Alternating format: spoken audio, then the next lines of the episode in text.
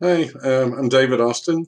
I'm presently the, the chairman, president, CEO of Colonial Coal. Colonial Coal is a, a, a metallurgical steel making coal company based in British Columbia with two principal assets in Northeast Coal uh, in, a, in a traditional coal area. David, good to have you on. Um, we've not met or spoken before, so I'm probably going to go over a bit of old ground for your existing shareholders and, and um, get people up to speed, and then maybe we'll get stuck into the project uh, proper. Well, you're at the right side of the provincial line, aren't you? Because they're not having a lot of fun next door in Alberta. Yeah, that's uh, that, that, that's one of the things I have actually met different companies over the years, and the reason why we stayed we stayed in our area is because, quite frankly, most of the coal mines that have gone into production over the last 10 or 15 years, all the permitting, I was part of that. And so I stayed in the area that I know we can get things done. Right. Okay. And that's a big deal. And, and it's a bit, it's a, it's a nuanced thing because people may be reading sort of, you know, very negative headlines about Canadian coal, but which that is very much focused on Alberta. You're in BC. Um, so in, in, terms of the peers operating in and around your assets? Yeah. Conuma's uh, the, the, the company that's doing production. They're the ones who bought out the assets on my previous company. Anglo America has properties that uh, we believe are up for sale at the moment. It looks like there's quite a few different entities looking at buying those entities. Uh, but the, the, the production at the moment is Conuma. Right. The Teck Cominco in Southeast BC. Right. Okay. So um, you've got a couple of projects. You've got Huguenot and Flatbed. Um, can you just talk us through, just give us like like headlines on you know what each of those is, and that because I want to get into what you're then going to do with them. Okay. The Huguenot property is is straddled both sides by Anglo property. The the Anglo Belcourt South uh, is immediately above us, and and the Saxon is immediately south of us. Uh, our property is in the in between. It's probably the principal amount of coal. It, it belongs to us. We have about 400 million tons that we, we, we got those figures from our drill programs. Our flatbed property is up north. It's immediately adjacent to my old property, which is owned by Anglo. That's the flatbed property.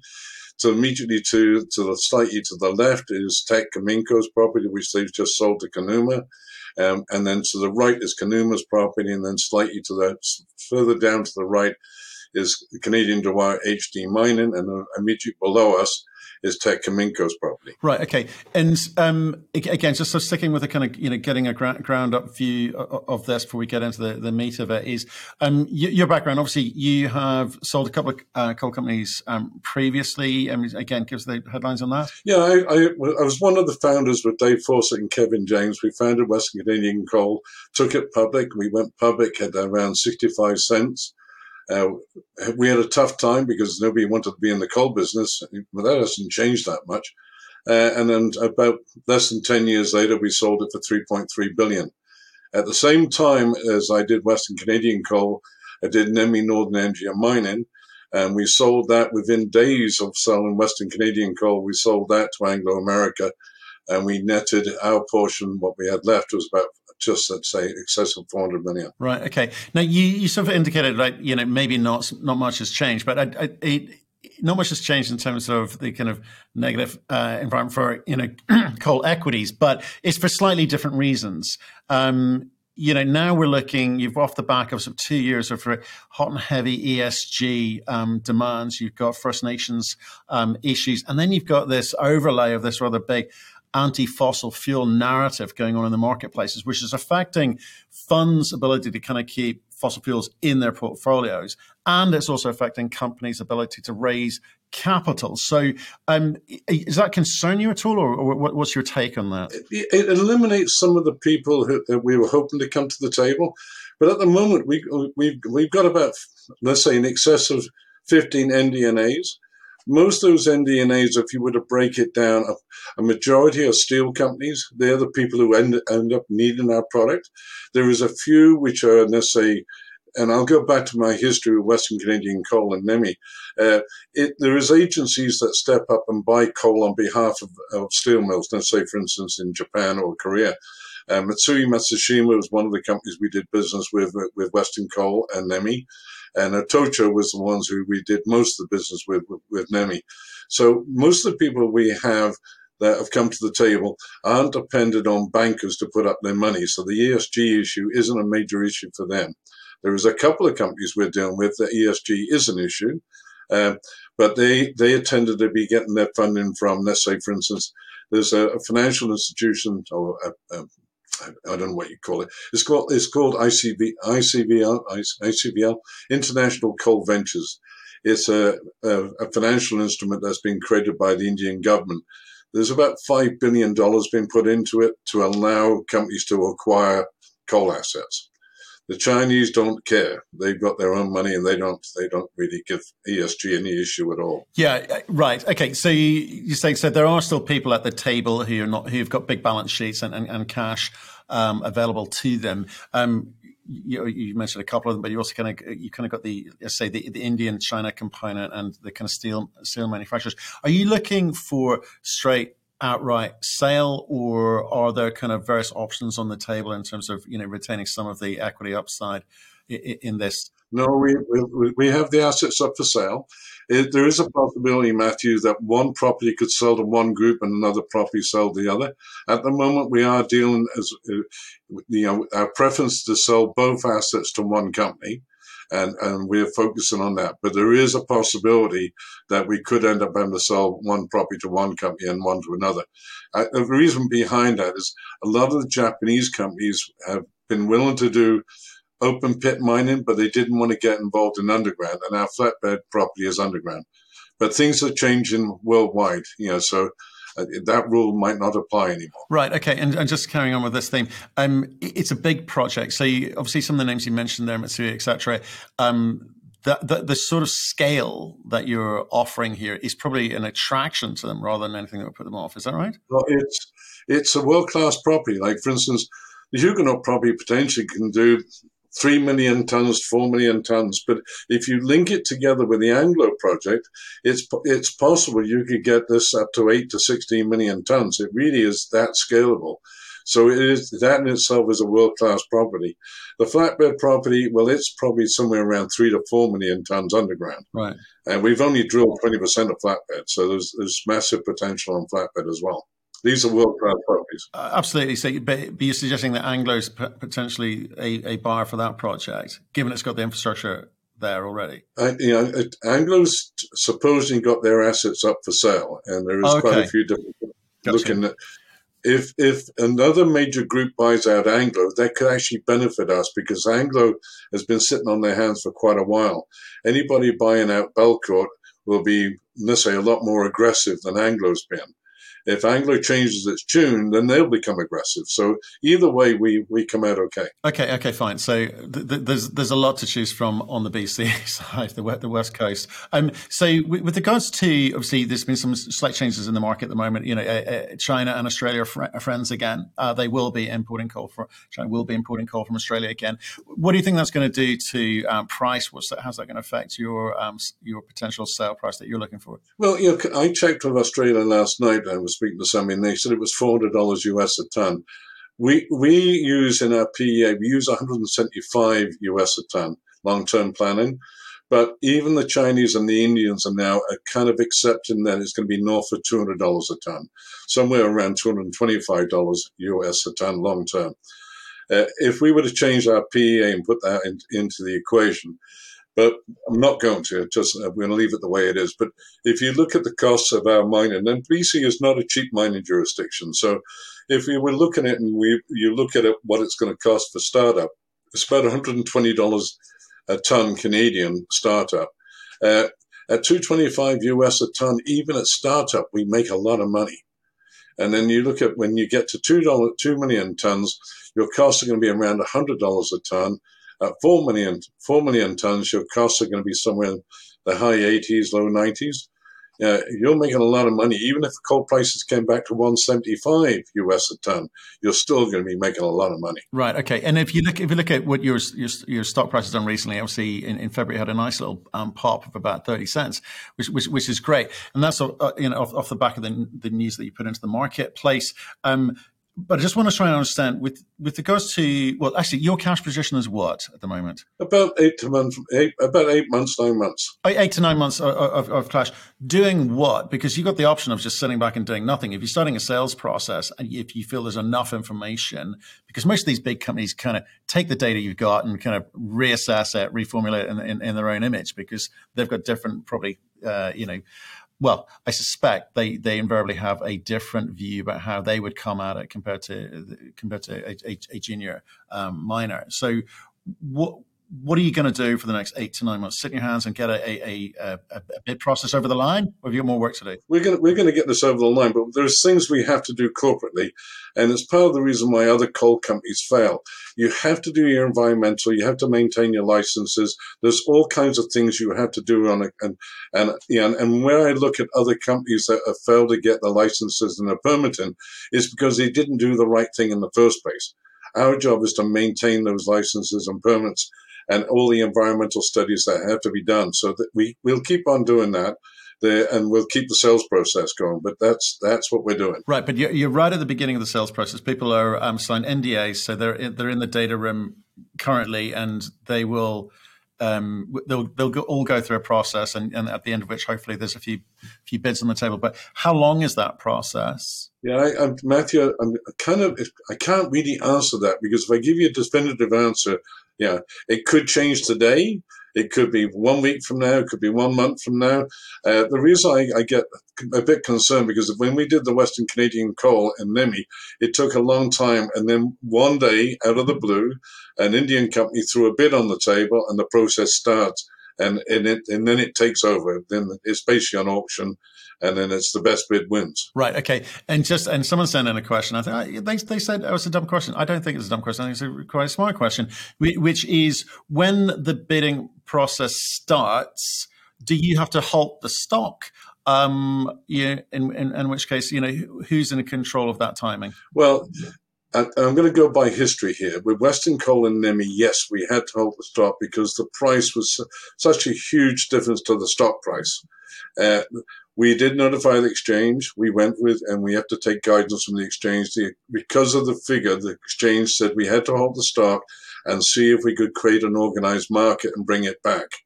We tried bringing it back, but the problem was the bid went up again. And then it went up again and it went up again. In the end, we weren't able to bring it back on uh, the way we, we were hoped to. And that, that more or less happened with Western and Nemi. And in the end, it, it, the transaction took place off the market where people redeemed their shares by sending in. At the time, it was Montreal Trust. Today, it's Computershare. And they sent their shares in and they, they then got their money by, by cashing the shares out. Right. Okay. And, um, okay, that's interesting. Then with, with regards to, um, you know what what you do and how, how you behave over the next eight eight to, to nine months. I get the you've got to get your permits in place. To and, and, and any other kind of administrative component. Are you doing anything on the ground? Under the ground? Are you trying because it's big enough, right? You, you don't need to do any work on trying to prove that this thing can get bigger, right? Okay, so you're not. The thing is, the thing is, we we're at a scale now with it. We have eliminated a lot of people at 700 million tons. You know, and let's say you know the the, the previous transactions, the Riversdale transaction, the Jameson transaction down in southeast British Columbia, they went to three dollars a ton in the ground. The recent transaction with Teck selling to Conuma, which is the Windy and the Window, which is immediately to the left of our flatbed property, they went for three dollars a ton in the ground. You know, so unless they wishful thinking, we get three dollars a ton. That's two point one billion US you know, you, you've got to look at how many people can cut you that check. Yeah. You know, mm-hmm. and, you know, so you eliminate a lot of people just because of the size of you that you're at. Right. And you're, you're, you're sitting trading at about, what, 30 cents a ton at the moment. Yes, so right. you, yes. As far as you're concerned, there's, there's a bit more uh, growth on this uh, to be oh, had. Oh, yeah. But how do you capture that for your shareholders in, in, in the short term, or you know, say over the next twelve months? What, how can you affect that? Well, it, we we won't be able to capture it in the stock price. That's you know, we're probably going to have to face reality that we're going to end up in a very similar, similar situation as Western and Nemi. That when we get bought out, the two dollars a ton in the ground is, you know, let's say we take that as a as a figure. You know, that's still one point four billion and then you know that's US, and yes, and that's and that's how we that's what we're planning on doing now. It could be a combination of you know both properties, or it could be one property at a time. If it's one property at a time, that will create complications. But it's still something which we can work our way through. But it's when we are looking at selling the tonnage in the in the ground, not the stock price. Right. Okay. And the it's quite it's quite easy when you start when we start talking about sales process to kind of get a little bit excited. I'm sure your shareholders are a little bit excited, and, and, and maybe management too. Um, but there's a lot of work, a lot of work to be done. You can't get distracted, and you know, nor, nor can you, um, nor can you guarantee what the what the future holds. Is there a scenario for you where you don't get the price you want because of what's going on in the market? People feel that they can put lowball you, right? Is there a scenario for you which says, okay, we'll take this thing into production? Uh, we, we've formulated everything to do as a standalone to take it to production. I'm not planning on doing that. Uh, some of the companies we're in discussion with are willing to do an arrangement where they buy us out and we stick around to take them into production. I'm agreeable to that because I realize it's our expertise that they're looking for, but there is a, we can incorporate that into an exit strategy. Right, but the, the, there's not a cost of capital uh, scenario where you think, uh, well, let's give it a go ourselves because it's expensive out there you know, we, have seen a lot. We've right. seen you know inflation uh, ripping through. We've seen the, the cost of capital for com- available to companies. Actually, the companies we're talking to, like, like for instance, the Indian companies and, and, the Chinese and Japanese companies, they don't consider 450, 450 million to 500 million an expensive proposition for the amount of coal that they're getting back, and especially at the, these coal prices. What they what their concern is is they're concerned about getting through the environmental and the permitting, which is what we're really good at. And so, yes, we understand that there's going to be contracts in place to they'll buy us out based on us helping them stick around. So, yeah, uh, the staff are aware of it. I'm aware of it. Uh, when we get sold out, doesn't mean I'll be out of the coal business. I, will be in it for a couple more years. Right. Okay. So it sounds like, in terms of um, the, the, the route to market for you, is is a no brainer because everyone that you're dealing with, is certainly on the who've signed NDAs with you and, in the data room, they have their own markets. This isn't a case of how do we sell into the open market. Okay, in, in, interesting. So a lot of the risk is being taken away from from the the you know ha- how you get valued by these companies because they are, they've got a sense of what what they're currently paying. Um, well, look, and, and, by the way, you've got. Do you want to talk through some of the some of the d- directors because a few names I recognise in there um, as well, helping you deliver this. Okay, well, I'll, I, I don't have it in front of me, but I, am pretty well. I was. I'll start from uh, Mr. Bhattacharyan. He's more or less in the middle. Partha came to see me. Uh, we had there was uh, we've had meetings with CIL and SAIL. CIL is Coal of India Limited. Partha had been the, the head of. Uh, he was the, the, CEO and chairman of uh, of SAIL. Uh, sorry, of uh, CIL. he'd come off the board. He he came into town after CIL and SAIL had come in to see us. They had already met with or were meeting with Teck Cominco they've increased their amount of coal going into India uh, by buying product from from Teck. Uh, after they've had their meetings with them, they came and met with us, and I came to an arrangement because I realised if we want to do a deal in India, Partha had done practically every major deal in India over the last twenty years. Partha had done it, so I decided to bring him on because it, yeah, India has its own idiosyncrasies, and, it, and he knows how to deal with it. So I brought him on. Uh, we came to an arrangement with him. He's been very, very good over the last couple of weeks. He's been very, very busy, and he will be busy for the next while. Uh, and then Greg Waller became available. He had been with Teck.